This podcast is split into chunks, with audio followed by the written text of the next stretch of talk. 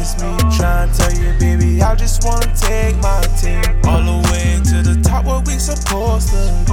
Lead them haters way down underneath my feet. Yeah, yeah, yeah. I'm just tryna feed my family. Lord, keep me safe while I'm out here jamming. What's going on? It's your boy AD. It's a Solomon. And this is Reparations TV. Now, it's just kind of our attention, just speaking to people out and about and, you know, paying attention to what's going on in the world, that a lot of people don't even know what the word reparations means, let alone what people are trying to accomplish when they say that word. Now, Solomon, as far as reparations is concerned, there is the Webster's definition, right? Right. And then also there is what reparations means to us on an individual level. Correct. Now, do you want us to go into like the Webster's definition, or should we, you know, talk about what it means to us personally? You know what? I think we should take an objective approach and talk about what the Webster's definition is first and foremost. Okay. All right. So the Webster's definition of reparations is to repay, especially when one has been wronged, and for a defeated nation. That means that they would owe restitution for losing their battle or war or conflict. Essentially, like the Germans paid reparations because they lost World War II. They committed crimes against the Jewish people in Germany. Mm-hmm. They held them in concentration camps, and there was an entire world war about this. Germany lost, and they had to pay reparations. So far, they paid over $70 billion in reparations to people that were impacted by the Holocaust. You knew that, right? I did. I didn't know that. You didn't know that? Right. Yeah, no, I did. Oh, you did? Yeah, I figured you knew that. Yeah. Now, essentially, we could talk about the Webster's definition all day, but that doesn't have anything to do with what we want to talk about, because we want to talk about what it means to us personally. Absolutely. Now, Solomon, what does it mean to you? Well, piggybacking off of the Webster's definition, I think when people hear the word reparations, if they have any idea what the word means to begin with, I think the first thing that pops into their head is financial restitution for a people or a nation that was wrong. However, what it means to me is I feel it's a lot more than that, because there were so many wrongs that, I mean, we're going to get into definitely, but there were so many wrongs and so many atrocities perpetrated to African-American people that just saying, you know, financial restitution, that might not be enough because money doesn't necessarily solve everything. It solves a lot of things.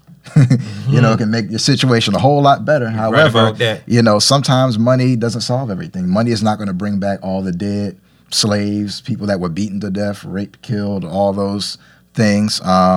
So the question is what else should be offered? Yeah, well, the funny thing about you asking that question is there are people that are questioning whether or not anything should be offered. As a matter of fact, I was reading an article in New York Times, I believe it was, mm-hmm. and the question was, should reparations be paid to descendants of slaves? Mm. That's the dumbest question I've ever heard in my life. That's like asking, should old people go to sleep early? Well, maybe they should go to sleep so they can wake up, you know, because it's hard.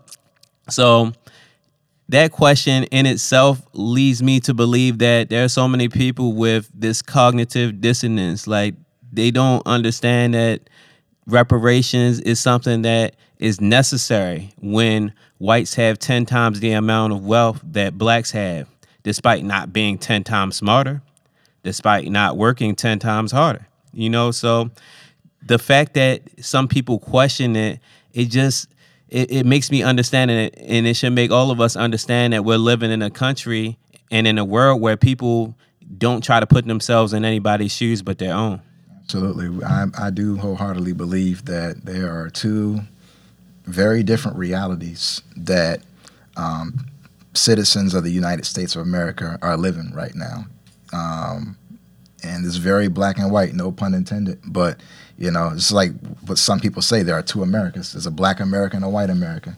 And, you know, our realities are very, very different. People's perception and what they see with their day-to-day life is not even close sometimes to what other people's perception and what their experiences are. It's just like what we had talked about some time before about how, you know, especially on social media nowadays, you have all these videos coming out with people being beaten and all kind of terrible stuff happening to them. The knees putting on their neck for almost over 9 minutes is what the last that I heard.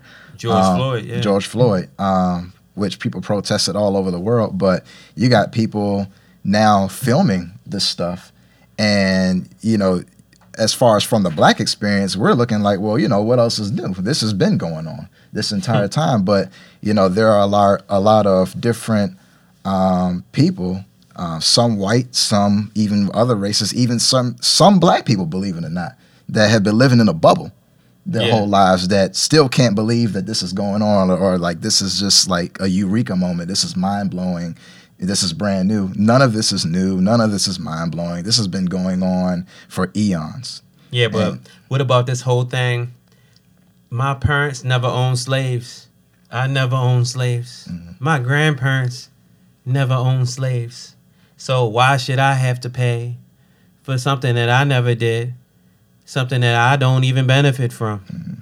You know, like, what do we say to people who have that attitude? Because I feel like it's very prevalent. A lot of people get on the internet, and I see what they say behind that screen name. They probably wouldn't say this to a black person walking down the street, but they have no problem, you know, going on messaging boards and, you know, commenting on Instagram pages how they feel, because and Facebook and everywhere else they can, because I don't think that they feel any danger from doing so. But if we were to see these people like face to face, like, what do you think it is we could do or should do to potentially change that viewpoint on stuff like that? Well, first of all, to address your comment about people not being vocal in certain situations and feeling a little bit more vocal when they're on social media, you got to realize that we're in an age now where you can be anonymous and pretty much express yourself to the highest point that you want to and face very little to no consequences as long as you remain anonymous. But on the flip side of the coin, we're also living in an age where if you are known and your name is out there and you make these comments and things like that, you will get fried. You will get barbecued. Furred. You know, and people, they call it, what, cancel culture is the name that they call it. You're canceled now. You know, you say one thing I don't like, you're gone, you're done. So, no, I don't think that people that say certain silly things would say it directly in front of, I mean, maybe some people would, but, you know, I would love to see it happen. But to kind of go into your other comment there about, you know, as far as those individuals that say, hey, you know, my family never owned slaves and or I'm not benefiting from that. Now, on one hand, I understand, okay, when some white people say that, you know, my family never owned slaves, you know, historically speaking, my entire family was dirt poor farmers. We never participated in owning slaves or anything like that. We're a humble family. We never were involved in anything like that. We didn't participate in the Jim Crow. We're good people. And, you know, we're good folks. And I don't care if you're black, red, white, or green. Yeah, those type of things. And, you know, they're not, even if they did become financially well endowed, it wasn't off the backs of slaves, directly at least off the backs of slaves, as in their family never owned slaves. I understand that position. I really do. And I would say to those people that, yeah, that might be true that your family never owned slaves. However, you know, as long as you can understand that, like I said earlier, there's just two different realities in this country. And you got to understand that The reason why there's so much unrest today is because of the sins of the past, of the genocide. And nobody is paid for it. And furthermore, America as a country, as a government, as a nation has never apologized for the atrocities of slavery, and not even just slavery, but what happened after Jim Crow, when we were promised 40 acres and a mule, and 400,000 acres were given to 40,000 black people right after Reconstruction. And then 10 years after that, only 2,000 of those families retained their property. So 40 acres and a mule, I feel like it's potentially a starting point, but what we going to do with a mule? I mean, maybe a Corvette or something, like, you know, but, you know, all jokes aside, the price of an acre varies from state to state. I just researched this earlier today. The price of the average acre in Maryland, which is the state that we live in, is $75,000. That means if we got 40 acres, they'd have to give us $3,017,000 a piece. Wow. And, you know, I take mine $300,000 per year for 10 years. You know, that sounds good to me. Well, it definitely sounds good.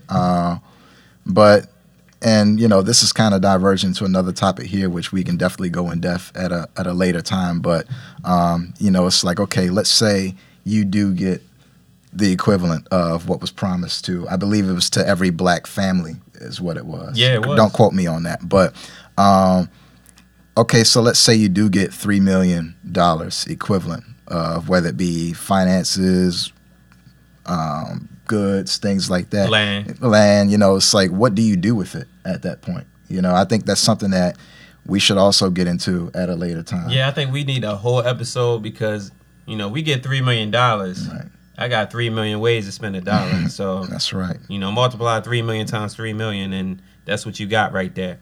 Now, reparations is something that we hold, you know, close to us because we have to fight for everything that we get as a people in this country and in this world, while other people have things handed to them and then want to compare their pain or their plight or their, you know, privilege or unprivileged or however you want to categorize it. They want to compare it to us like it's the poverty Olympics or something like that. Man, like, we literally are the only group of immigrants in this country that did not voluntarily come here. Everybody else here, their family decided they wanted to be in America at some point in time. My family, I don't even know where my family is from because essentially we as African Americans, and a lot of times I don't feel either African or American, but we don't know whether we emanate from Nigeria or Gabon or Ivory Coast. We could be from anywhere in Africa. Then we don't know what tribes we're a part of because a lot of us have Native American heritage. And then we don't know what European we have because a lot of our slave masters raped and abused our great-great-great-grandmothers, you know, hundreds of years ago. So just the sheer fact that we can't trace our heritage back is something that was taken from us that they could never give us back. And no amount of reparations is going to solve that. But that doesn't mean that there should be no effort made on America. I don't want to hear how long slavery was ago because the Civil Rights Act of 1965 was 55 years ago, 56 years ago. Right. We literally did not have civil rights or equal protection under the law 50 years ago. And they talk about how long ago slavery was, man. And it just seems like a bunch of excuses. But we could talk about this all day. I agree. There's just so much to talk about. And I only have one last comment in regards to what you talked about in reparations. And I feel as though, obviously, the first step in any form of reparations is admitting the wrong that was done. And, you know, like you stated before, there's never been an official apology or acknowledgement of the, you know, United States hand that they had, number one, in forcing us to come over here to this country, forcing us to build this country up, and then, you know, forcing us to live such a denigrated life. And then once, let's say, slavery was abolished officially, just pretty much sending us out there and saying, lift yourself up by your bootstraps. I just want to note that there's just, you know, to highlight that there's never been an official acknowledgement or apology. Never. And here's a fun fact. The 50th state of the United States of America, Hawaii. Hawaii used to be its own island group that was not affiliated with the United States at all. This was not even too long ago. I think the state became official state in what, 19... I believe it was 1960s, right? I feel like it was 1950. Don't quote me on that. Maybe the 50s to 60s. But I'd learned not too long ago that in 1993, the United States government did actually issue an official apology to the Kingdom of Hawaii for taking over their land. But after that apology, there was no reparations of any form that came to them. That's terrible. That. So, and they still... it's still part of the United States, you know. There's still a tourist spot, so. And they did also issue reparations to the Japanese that they forced into internment camps. And, you know, we're not saying that these other people didn't deserve restitution, reparations, or anything. We're saying if those people could receive those things, why are the people that built this country unable to receive anything, not even an acknowledgement? And there have only been a few institutions that have benefited off this institution of slavery that have acknowledged the heinous acts that they committed and tried to repent in some way. But, you know, that's all the time we have for today. We about to get up out of here. Make sure y'all follow us on social media at Reparations Brand. Subscribe to the YouTube. Also, like, comment, subscribe. Subscribe to our Patreon, patreon.com/reparationsbrand. We appreciate anything. Definitely striking up this movement, and we got a lot of energy to give you guys going forward. And also listen to our podcast anywhere you can get your podcast, Apple Podcasts, etc. This is AD. This is Solomon. And this is Reparations TV. Signing off. Cheers.